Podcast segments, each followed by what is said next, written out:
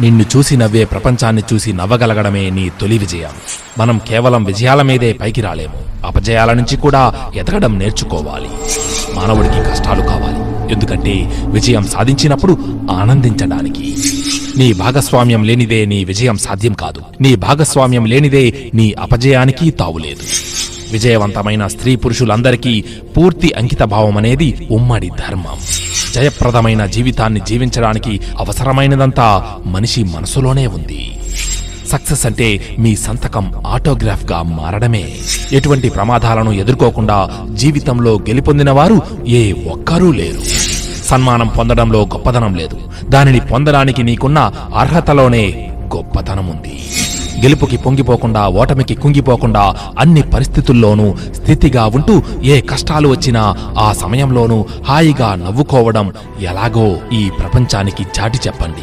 నీ తాతలు ముత్తాతలు ఏం సాధించారనేది అప్రస్తుతం. ఎప్పటికైనా నీ ఎదుగుదల మాత్రమే నీది. శ్రమ యొక్క శక్తి ఈ ప్రపంచంలో ఎంతో ఎంతో ఉన్నతమైనది. ఆ శ్రమను జయించే శక్తి వేరే ఏ శక్తికి లేదు. ముందు నీ లక్ష్యాన్ని నిర్ణయించుకో. తరువాత దాన్ని సాధించడం కోసం కృషి చెయ్యి. విజేత అంటే ఏ రంగంలోనైనా అత్యంత క్లిష్ట పరిస్థితులను ఎదుర్కొని నిలబడ్డవాడే. గెలవాలన్న తపన బలీయంగా ఉన్న చోట ఓటమి అడుగైనా పెట్టదుగాక పెట్టదు. ఓటమి గురువు లాంటిది. ఏం చెయ్యకూడదో ఎలా చెయ్యకూడదో అది నేర్పుతుంది. మిత్రమా ముందుకు వెళ్ళలేని ప్రతి మనిషి వెనక్కు వెళ్ళాల్సిందే నిరంతరం ఏదో ఒక పనిలో నిమగ్నమయ్యే వారికి నిరాశ అనేది కలగదు కలగదుగాక కలగదు.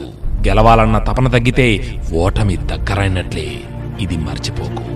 ప్రతి అవకాశంలోనూ కొన్ని అడ్డంకులు ఉంటాయి. ప్రతి అడ్డంకి వెనుక కొన్ని అవకాశాలు ఉంటాయి. మనం దేన్ని చూస్తామన్నదే ముఖ్యం.